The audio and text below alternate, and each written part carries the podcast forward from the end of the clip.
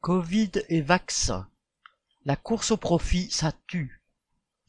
Les producteurs de vaccins contre le Covid-19, Pfizer Moderna, ont montré un cynisme dont chacun se souvient, exerçant des chantages ignobles pour obtenir des prix faramineux, leur assurant des bénéfices par dizaines de milliards. Seuls les pays riches ont pu, en fin de compte, s'assurer une couverture vaccinale correcte, alors que la plus grande partie des populations de la planète en étaient privées, totalement ou partiellement. Les conséquences de cette rapacité des capitalistes de l'industrie pharmaceutique apparaissent aujourd'hui dans les calculs de mortalité effectués par les épidémiologistes. À la fin de l'an dernier, près de la moitié de la population mondiale avait reçu deux doses de vaccin Covid-19 sans que cela soit distribué équitablement.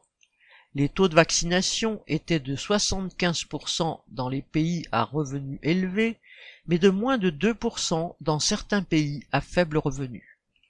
Les pays riches ont terminé l'année avec des excédents de vaccins et des plans pour vacciner même les jeunes enfants qui présentent un risque relativement faible de maladies graves.